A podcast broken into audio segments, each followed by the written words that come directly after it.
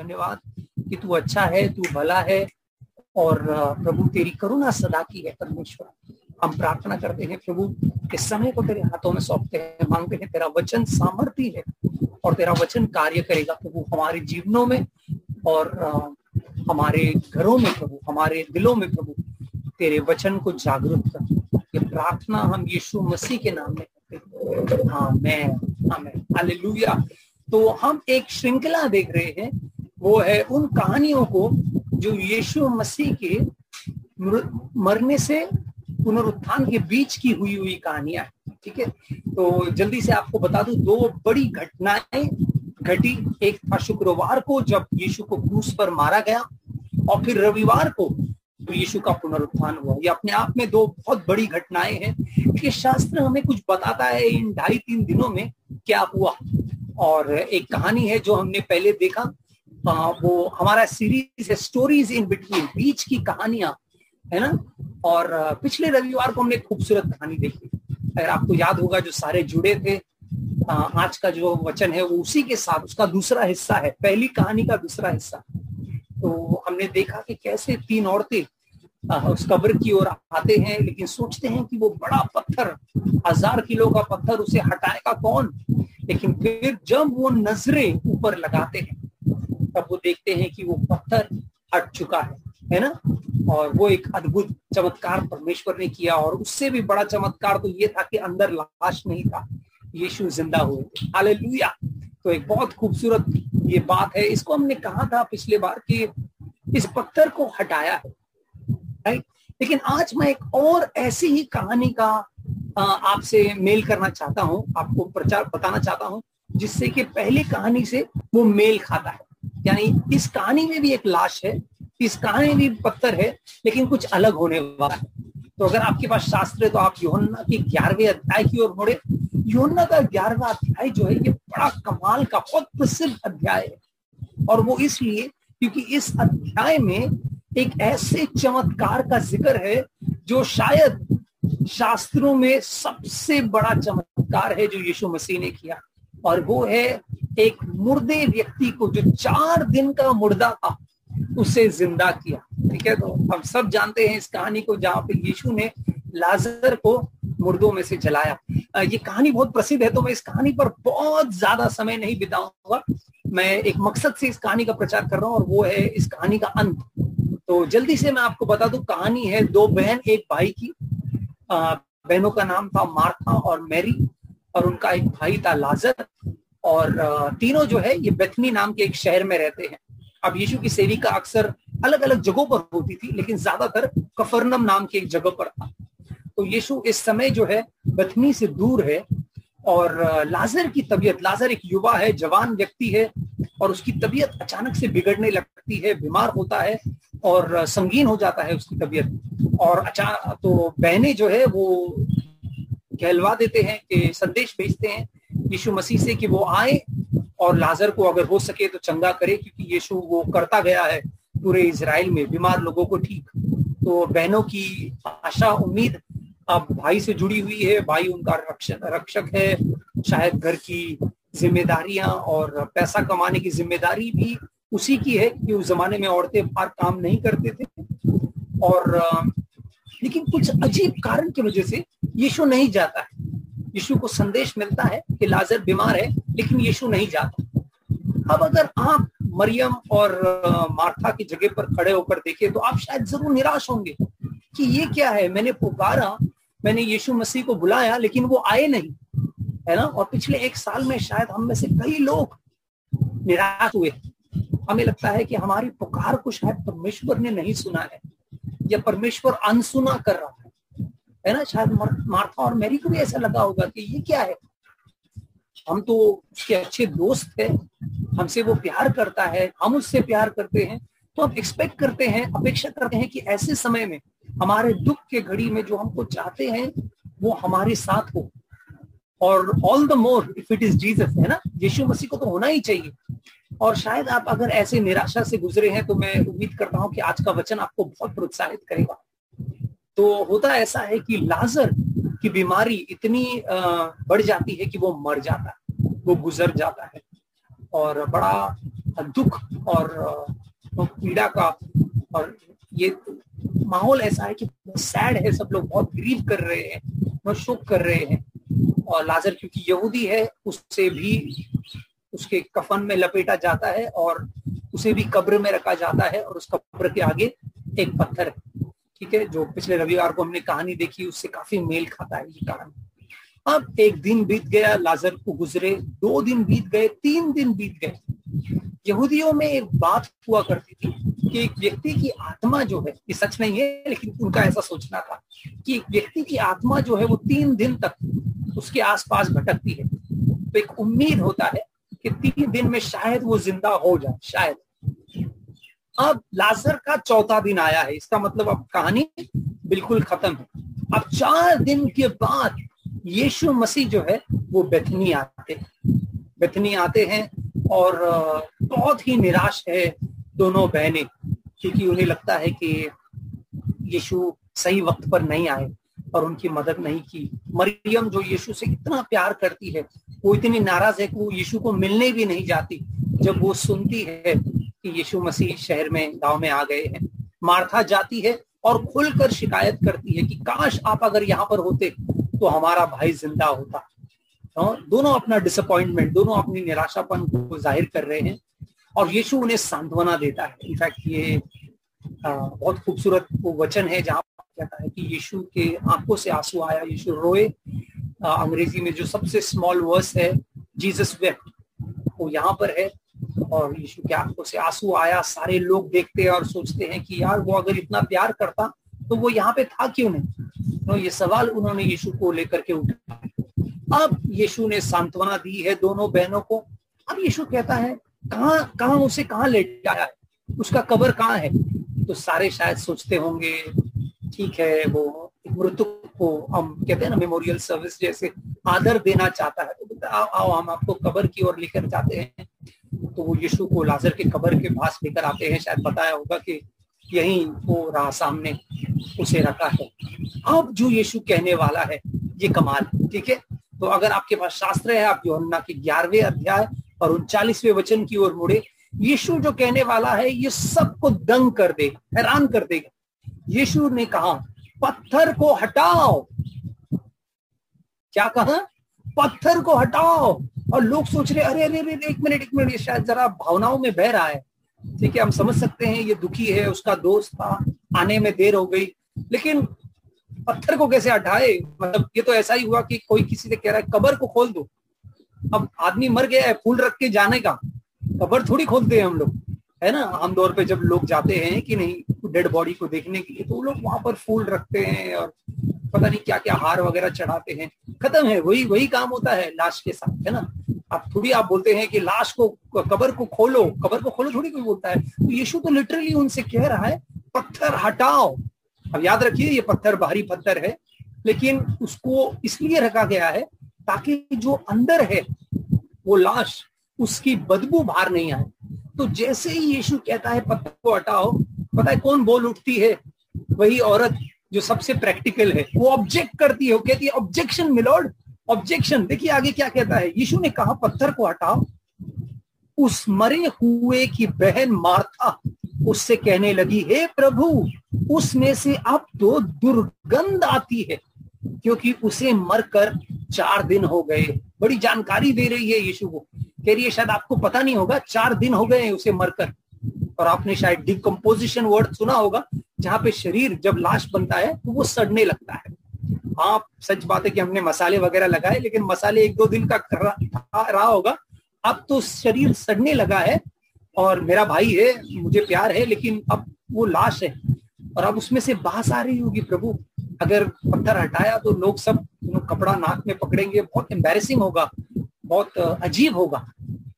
इसके एवज में यीशु का जो जवाब है, वो उससे कोई मेल ही नहीं खाता जो वो कह रही है। अब देखिए, यीशु क्या कहेगा? यीशु जो कहने वाला है, इसको गौर से सुनिए।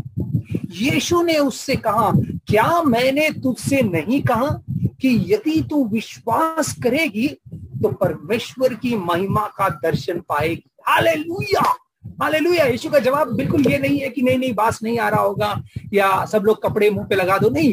यीशु का जवाब बिल्कुल अलग ही है। यीशु कहता है, मैं तुमसे कहता हूँ मार्था क्या मैंने ये नहीं कहा था पहले, जब हमारी बातचीत हुई थी? यीशु ने कहा था उससे कि मैं पुनरुत्थान हूँ, मैं जीवन हूँ, तुम्हें विश्वास करना है। तो कुछ घड़ी पहले ही कहा था। अब यीशु उससे कहता है, क्या मैंने नहीं कहा तुमसे कि अगर तुम विश्वास करोगी तो क्या होगा? तुम परमेश्वर की महिमा को देखोगे। हालेलुया। दोस्तों, परमेश्वर की महिमा, ये शब्द पूरे शास्त्र में आपको जगह जगह पर मिलेगा। परमेश्वर की मही का, महिमा का मतलब है परमेश्वर की पहचान, परमेश्वर का प्रकटीकरण, परमेश्वर का सामर्थ्य परमेश्वर का चरित्र। ये सब परमेश्वर की महिमा है। हालेलुया। इसलिए हम कहते हैं, तेरी महिमा हो, यानी कि हम परमेश्वर को सराहते हैं। उसके गुणों के लिए, उसके सामर्थ्य के लिए, उसके प्रेम के लिए हम परमेश्वर की महिमा को देखने वाले हैं। महिमा परमेश्वर का एक प्रतीक है है ना? और यीशु कहता है, अगर तुम विश्वास करोगी। दोस्तों, इस सुबह यीशु हम सबसे कह रहा है, हम सबसे कह रहा है, अगर हम विश्वास करेंगे। हमारी पहचान ही कि हम बिलीवर्स है ना? लोग हमको कहते हैं, ये बिलीवर्स है, हम विश्वासी है। लेकिन अजीब होगा, अगर विश्वासी लोग ही विश्वास ना करें। तो ये अपने आप में एक कॉन्ट्रडिक्शन है ना? ये अजीब है। दोस्तों, हमें विश्वास करना है। मैं समझ सकता हूँ मौजूदा हालात ऐसे हैं कि हमारा विश्वास डगमगा रहा है, लेकिन यीशु हमसे कह रहा है, मैं तुमसे कहता हूँ, अगर तुम विश्वास करोगे तो तुम परमेश्वर की महिमा को देखो। हाले परमेश्वर के सामर्थ को, परमेश्वर के बहुतायत को हम देखेंगे। परमेश्वर की महिमा को हम देखेंगे। और फिर क्या होता है? कुछ लोग जो है वो आगे आते हैं बड़ी सी भीड़ है ठीक है? वो आ, मरियम और मार्था को सांत्वना देने आई है कंडोलेंस देने आई है। यीशु अब इस समय तक बहुत प्रसिद्ध हुआ है ठीक है? तीन साल की सेविका है यीशु की। जहाँ भी यीशु जाता है शिष्य है भीड़ है तो ये बड़ी सी भीड़ यहाँ पर इकट्ठा हुई है। लेकिन भीड़ से कुछ लोग जो है वो आगे आते हैं और वो पत्थर को हटाते हैं। याद कीजिए पिछले रविवार को परमेश्वर ने स्वर्ग दूत को भेजा उस पत्थर को हटाने के लिए, क्योंकि वो पत्थर कोई नहीं हटा सकता। वहाँ पे सैनिक भी थे, वगैरह वगैरह। लेकिन इस बार तो यीशु के कहने पर कुछ लोग विश्वास का कदम उठाए हैं। कुछ लोग शायद सोचे होंगे, ना ना ना ना ना मारता सही बोल रही है, बात बास तो आता होगा, बदबू तो आती होगी, दुर्गंध तो आती होगी तो हम रुकते हैं। लेकिन कुछ लोगों ने कदम उठाए और वो आज्ञा का कदम था और विश्वास का कदम। हालेलुया। शास्त्र कहता है, हम दृष्टि से नहीं, विश्वास से चलते हैं। हालेलुया। हम सिर्फ़ देखी बातों पर नहीं, लेकिन विश्वास की बातों पर हम चलते हैं दोस्तों। परमेश्वर हमें शायद इस समय कहेगा take a step of faith एक विश्वास का कदम उठाना है। शायद हमारा माइंड कहेगा, नहीं नहीं नहीं, प्रभु इसकी ये वजह है। देखिए, बास आता होगा, दुर्गंध आती होगी, ये कारण है, वो कारण है। लेकिन क्या हम, यीशु जो हमसे कह रहा है उस बातों को हम गंभीरता से लेंगे। चाहे वो देने के क्षेत्र में है, बांटने के क्षेत्र में है, क्षमा के क्षेत्र में है, जब यीशु हमसे कुछ कहता है, हम मार्था ना बने। हम कारण नहीं ढूंढे कि, लेकिन प्रभु, इसका क्या, उसका क्या, ऐसा क्या? अगर वैसा हुआ तो विश्वास से कदम उठाना है। जैसे ये लोगों ने उठाया, या आगे बढ़े और इन्होंने पत्थर को हटाया। शायद कई लोगों की ज़रूरत पड़ी होगी जैसे मैंने कहा हज़ार किलो का पत्थर है वो बड़ा पत्थर है। कुछ लोगों ने दम लगा के ऐसा हटा दिया पत्थर। अब अब यीशु दूर दूरी पर खड़ा है। अब देखिए क्या होता है। अब कहानी आगे बढ़ती है और, और दिलचस्प होने वाला है। योना का ग्यारहवा अध्याय इक्यालीसवा वचन कहता है तब उन्होंने उस पत्थर को हटाया। फिर यीशु ने आँखें उठाकर कहा कुछ याद आया कि नहीं पिछले रविवार का? है ना? पिछले रविवार को औरतों ने आँखें ऊपर को उठाया था। याद है? मैंने कहा था ना, हमें आँखें ऊपर उठाना है। अब देखिए, इस मुश्किल घड़ी में यीशु क्या करता है? यीशु अपने आँखों को ऊपर उठाता है। फिर यीशु ने आँखें उठाकर कहा, हे पिता, मैं तेरा धन्यवाद करता हूँ कि तूने मेरी सुन ली है। हालेलुया! सुना भी नहीं है, लेकिन विश्वास आप देख रहे हैं यीशु मसीह का। कहता है, पिता, सबसे पहले मैं क्या करता हूँ? मैं धन्यवाद करता हूँ। अरे भैया, आप कब्रिस्तान में है। कब्रिस्तान में तो लोग शोक करते हैं, मातम करते हैं। लेकिन यीशु हर परिस्थिति में अपने पिता को धन्यवाद देगा हाले खासकर ऐसे हालात में जो मुश्किल और गंभीर है। इससे पहले भी यीशु ने आँखें ऊपर उठाई और पिता को धन्यवाद दिया। जब उसके सामने हज़ारों की भीड़ थी और हाथ में सिर्फ़ पाँच रोटी और दो मछली। आप उस कहानी को भी देखें तो आप देखेंगे, यीशु की शुरुआत पता है क्या है? पिता, मैं तुझे धन्यवाद देता दोस्तों, हमारे हालात ऐसे हैं कि हमारा धन्यवाद देने का मन शायद करे नहीं। इस समय मन नहीं कर रहा, शायद शिकायत करने का मन कर रहा, कुड़कुड़ाने का मन कर रहा है, लेकिन हमारी प्रतिक्रिया भी प्रभु यीशु की तरफ़ अपनी नज़रों को ऊपर उठाए और कहे, धन्यवाद परमेश्वर, इसीलिए तो हम शाम को मिलने वाले हैं। हर शाम सात बजे। इसलिए नहीं, क्योंकि मन कर रहा है, इसलिए क्योंकि वो योग्य है। हालेलुया। वो योग्य है हमारे स्तुति और आराधना के दोस्तों। हम उम्मीद करते हैं आप जुड़ेंगे। फिर से कह रहा हूँ, कोई दबाव नहीं। हमने कहा था, मई का महीना, आराम का महीना होगा, लेकिन ये परमेश्वर की अगुवाई है। कई कलिसियाएँ बाय द वे वो कर रही है, कोई सुबह मिल रहा है, कोई शाम मिल रहा है। शहर का शहर मिल रहा है दिल्ली में तो अगर परमेश्वर हमारी अगुवाई कर रहा है तो हम भी आएँगे और प्रभु को स्तुति और आराधना देंगे। और जब हम ऐसा करेंगे, तब हम अद्भुत कार्य को होता देखेंगे, जैसे इस कहानी में होने वाला है। हालेलुया। यीशु ने आँखों को ऊपर उठाया। अब आँखों के ऊपर मैं बताऊँ कितनों ने ऐसा किया है? अंग्रेज़ी में हम इसको कहते हैं, रोल योर आईज, है ना? जब हमको कुछ लगता है कि ये बंदा फेंक रहा है या ये सच नहीं है है ना? तो अविश्वास में हम ऐसा करते हैं, सच्ची, है ना? तो कोई बोलेगा अगर, अरे, मैं बचपन में शेर से लड़ा। रियली है ना? तो आपने ऐसा किया है, औरतें काफ़ी करते हैं, पुरुषों को भी करते हुए मैंने देखा है roll your eyes you know roll your eyes not again ऐसा यू नो तो जब हम आँखें ऐसे घुमाते हैं, इसका मतलब अरे अच्छा ये भी होने वाला है। लेकिन दोस्तों, मैं आपसे कहना चाहता हूँ, आँखें घुमाइए मत, उठाइए। कोई अगर आपके बगल में बैठा है तो उसको बोलिए।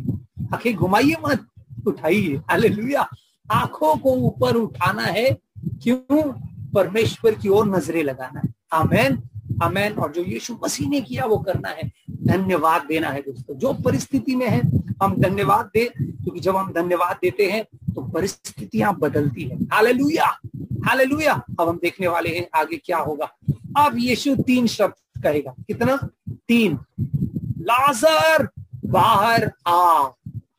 पता है आपने यीशु ने लाजर क्यों कहा? क्योंकि अगर यीशु कहता बाहर आ तो सारे लाश बाहर आ जाते। बोले, अरे, प्रभु बोल दिया, चलो बाहर आओ। तो यीशु ने कहा, बाकी सब लेटे रहो सिर्फ़ लाजर बाहर आएगा। लाजर बाहर आओ। टीचर जैसे बोलती है ना, ए, अभिषेक स्टैंड अप वैसे। सिर्फ़ अभिषेक खड़ा हो जाएगा। टीचर सिर्फ़ स्टैंड अप बोलेगी तो पूरा क्लास खड़ा होगा। तो यीशु ने कहा, लाजर बाहर आ। दोस्तों, यीशु के वाणी में सामर्थ्य कितने विश्वास करते हैं? जल्दी से समझा दीजिए। यीशु के वाणी में सामर्थ्य देखिए यशाया पचपन, ग्यारहवा वचन कहता है, उसी प्रकार से मेरा वचन भी होगा। जो मेरे मुख से निकलता है, गौर कीजिए क्या कहता है, जो मेरे मुख से निकलता है, वह व्यर्थ ठहर कर मेरे पास न लौटेगा। परंतु जो मेरी इच्छा है, उसी पर उसी से वह पूरा करेगा। और जिस काम के लिए मैंने उसको भेजा है, उसे वह सफल करेगा। हाले लुया हाले लुया अगर यीशु मसीह कहता है, देखिए, आप और मैं कुछ बोलते हैं, भूल जाते हैं। गलत कमिटमेंट कर देते हैं कि नहीं, हम किसी को कुछ बोलते हैं हाँ भैया, मैं खरीद दूँगा, मैं ये करूँगा, मैं वो करूँगा। फिर बाद में हमारा मन फिरा होता है आइडिया चेंज हो जाता है। लेकिन परमेश्वर ऐसा नहीं। परमेश्वर अगर कुछ कहता है तो वो होकर रहता है। हाले आमेन। परमेश्वर अगर कुछ कहता है तो वो होकर रहता है। हमें तो अगर परमेश्वर की कोई प्रतिज्ञा है, जो परमेश्वर ने हमको दी है वचनों में तो याद रखिए, वो होकर रहेगा। हाले जैसे यीशु कहता है, लाजर, बाहर आ, मुर्दा ज़िंदा होकर बाहर आता है। लाजर बाहर आया होगा और सारे लोग खासकर वो जो पत्थर हटाए बहुत खुश होंगे, है ना? लेकिन सारे लोग हैरान होंगे। मार्था के बारे में सोचिए, मरियम के बारे में सोचिए। सब हैरान है सिवाय यीशु। यीशु को पूरा यकीन है कि वो ज़िंदा होने वाला था। लेकिन उसके अलावा जितनी आँखें वहाँ पर है, वो सब खुली की खुली रह गई होंगी। है ना कि, अरे तो आ गया सच में आ गया है तो। है ना? हमको तो लगा यीशु ऐसे ही बेचारा दुख में मुर्दे से बात कर रहा है। है ना? कभी कभी हम बात करते हैं कि नहीं, वो हम चुके सनों में से, है ना, मरे हुए से बात करते हैं ना, लेकिन यीशु यहाँ पे मुर्दे से बात कर रहा है, लेकिन मुर्दे को ज़िंदा कर दिया है यीशु ने। आमेन, एक अद्भुत कार्य हो गया है। और यीशु अब कुछ और भी कहेगा, लेकिन उससे पहले दोस्तों मैं आपको बता दूँ, यीशु मसीह ने एक बात कही थी अपने शिष्यों से मती उन्नीस, छब्बीस में, कि इंसान से कई चीज़ें हैं, कई चीज़ें हैं जो नामुमकिन है, लेकिन परमेश्वर के लिए कुछ भी नामुमकिन नहीं है। परमेश्वर के लिए हर चीज़ संभव है। हालेलुया। आमेन। जो मनुष्य से असंभव हो सकता है, लेकिन परमेश्वर से हर चीज़ संभव है। हमारा हर चीज़ संभव करने वाला परमेश्वर हमारा परमेश्वर। Amen amen hallelujah. अब देखिए, आखिर में यीशु क्या कहता है? इस कहानी का अंत बहुत खूबसूरत। है अभी आपको लगता है लाजर ज़िंदा हो गया, चलिए पर्दा गिर गया, कहानी खत्म। अपने अपने घर जाओ। लेकिन एक चीज़ और है। एक वचन और है जो बहुत ज़रूरी है। योना का ग्यारहवा अध्याय और चवालीसवा वचन कहता है, जो मर गया था, वह कफन से हाथ पाव बंधे हुए निकल कर आया और उसका मुँह अंगोचे से लिपटा हुआ। तो यीशु ने उससे कहा, उनसे कहा, जो भीड़ थी, उनसे कहा, उसे खोलकर जाने दो। उसे आज़ाद करो। अंग्रेज़ी में कहता है, उसके जो मृतुक शरीर पर जो मरे हुओं को चढ़ाने वाला कपड़ा है यहूदियों का एक तरीका था। देखिए, अब हमारे में क्या होता है, आजकल हम लोग कॉफिन बनाते हैं ना? तो एक कॉफिन एक डब्बे में डालते हैं। क्या कारण है पता नहीं, लेकिन एक डब्बे में डालकर उसको विदा करते हैं हम, है ना? लेकिन यहूदियों का अलग था। वो डब्बे में नहीं डालते थे। वो पूरे शरीर को लपेटते थे एक लिनन क्लॉथ से, जो डेढ़ इंच मोड़ बड़ा होता, और उस पट्टी से वो लपेट लपेट के पूरे मुँह पर एक टावल डालते थे, एक नैपकिन डालते थे, और पूरा शरीर लपेटते अब ये बाहर तो आ गया है, लेकिन इसका कपड़ा अभी भी, मुर्दों का कपड़ा पहना हुआ है उसने। और यीशु कहता है, उसके मुर्दे वाले कपड़े निकाल दो और उसे आज़ाद करो। एक और खूबसूरत तरीके से एक और ट्रांसलेशन कहता है कि उसे छुड़ाओ और उसे आज़ाद करो। वो बंधुआ में है, वो ज़िंदा हुआ है, लेकिन अब भी बंधन में है। दोस्तों, ये खूबसूरत चित्र है गॉस्पेल का। कि हमको जब यीशु मसीह हमारे जीवन में कार्य करता है तो हम उद्धार पाते हैं। एक नया जन्म पाते हैं, एक नया जीवन पाते हैं। लेकिन कई बार हमारे जीवनों में ऐसी चीज़ें जो पुरानी है, वो रह जाती है। आदत या कोई लत या कुछ अलग अलग चीज़ें या कोई पाप। और परमेश्वर कहता है, ठीक है, मैं समझ सकता हूँ तुम्हारा नया जन्म हुआ है, लेकिन शायद अब भी वो पुराने कपड़ों से तुम लपटे हो। इसलिए वो कहता है, इन्हें आज़ाद करो इसे खोल दो ताकि ये सच में एक मुक्त जीवन जी सके। हाले लुया हाले लुया अब कमाल की बात ये है कि ये हमारी एक बुलावट है दोस्तों। जो यीशु मसीह के शिष्य है, जो यीशु मसीह के पीछे चलने वाले हैं, यीशु मसीह के विश्वासी है, ये हमारे लिए कार्य दिया है। क्या? देखिए, गौर कीजिए, इस कहानी में तीन चीज़ें होती पत्थर को हटाना है, लाजर को ज़िंदा करना है और मुर्दों वाले कपड़े हटाने। अब इसमें से एक यीशु मसीह करता है। जो सिर्फ़ यीशु मसीह ही कर सकता है।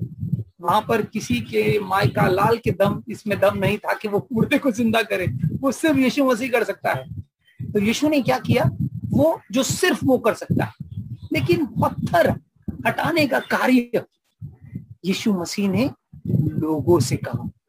उस लाश को, उस लाश के कपड़ों को निकालने का कार्य लोग, परमेश्वर ने लोगों से कहा। अब मैं आपसे एक सवाल करना चाहता हूँ। जो मुर्दे को ज़िंदा कर सकता है, क्या वो पत्थर हटा सकता है? बिल्कुल! मुझे लगता है अगर यीशु फुक मारता था ना, अगर ऐसा फुक तो वो पत्थर जाके पता नहीं कहाँ पे गिरता। है कि नहीं? है ना? मतलब कितने सारे तरीके यीशु आँखों से भी बढ़ करके देखता था तो ऐसा लगता है वो पत्थर जल के पिघल जाता था, है ना? है कि नहीं? ऐसे शायद उंगली कर देता स्वाइप हम लोग स्वाइप करते हैं ना लेफ़्ट राइट अपने स्क्रीन पे। वैसे यीशु अगर हवे में स्वाइप करता, तब भी वो पत्थर जाके कहीं पे लुढ़क के गिरता। तो बड़ा दिलचस्प चीज़ है कि यीशु ने लोगों से कहा कि तुम जाओ और उस पत्थर को हटाओ। तुम जाओ। कौन आएगा? यीशु हमारा विश्वास देगा हालेलुया।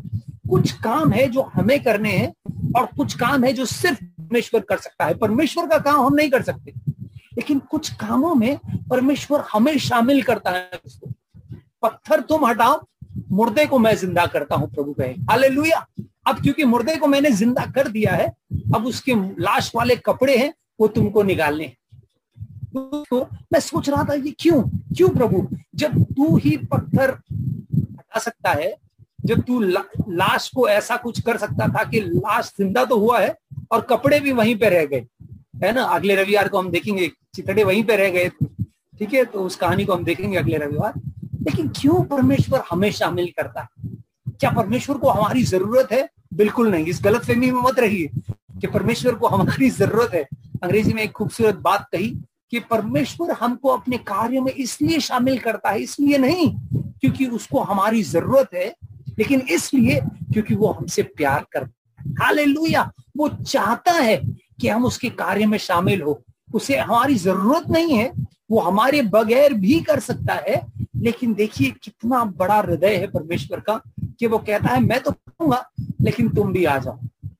अंग्रेज़ी में मैं कह रहा था, तीन एम है मेरिकल मिनिस्ट्री मिशन तीनों में परमेश्वर हमको शामिल करता है। चमत्कार में शामिल करता है, सेविका में शामिल करता है और कार्य में शामिल करता है। हालेलुया!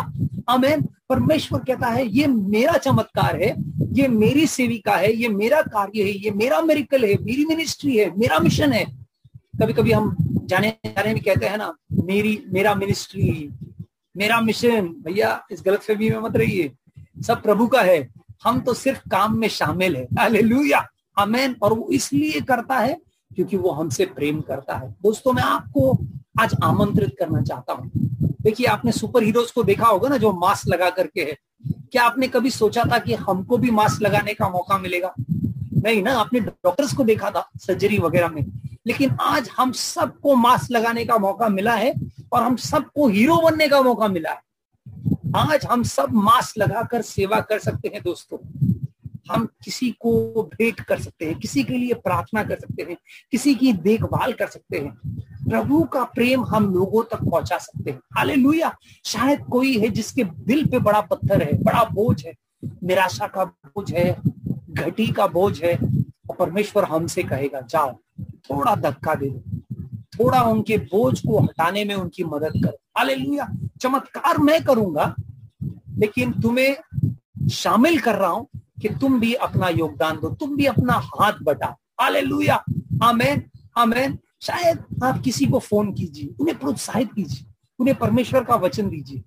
मैं जानता हूँ काफ़ी लोग ऑनलाइन मिनिस्ट्री करते हैं फॉरवर्ड व्हाट्सएप पे यहाँ वहाँ, वो ठीक है, वो ठीक है, लेकिन थोड़ा पर्सनल है ना? हमें समझ सकता हूँ हम बाहर नहीं जा सकते, लेकिन शायद पड़ोस में कोई है जो बहुत बीमार है। क्या आप खाना दे सकते हैं उनको? आप उनके लिए दुआ कर सकते हैं? किसी को फ़ोन करके प्रोत्साहन कर सकते हैं, किसी के लिए प्रार्थना कर सकते हैं, क्योंकि हम जानते हैं आसपास माहौल बहुत खराब है। परमेश्वर चाहेगा, कौन आएगा? क्या कोई है जो किसी के लाश के कपड़े उतारने में मेरी मदद करेगा? परमेश्वर सब कुछ कर सकता है, लेकिन वो हमको न्योता देता है दोस्तों। हमको आमंत्रण देता है कि हम सहभागी हो। हम साथ मिलकर प्रभु को योगदान दे ताकि परमेश्वर जो है, वो लोगों को अपने प्रेम से भरपूर करे। आमेन। क्या हम तैयार है? क्या हम तैयार एक खूबसूरत कहानी बता करके मैं अंत करना चाहता हूँ। हाल ही में एक बहुत खूबसूरत कहानी मैंने पढ़ी। कहानी है एक व्यक्ति के बारे में। रोज अपने ऑफ़िस जाता, काम करने के लिए। और उसकी एक आदत थी। वो हर दिन मॉल जाता, शॉपिंग मॉल। और वहाँ पर वो अपना लंच पिक करता, एक सैंडविच।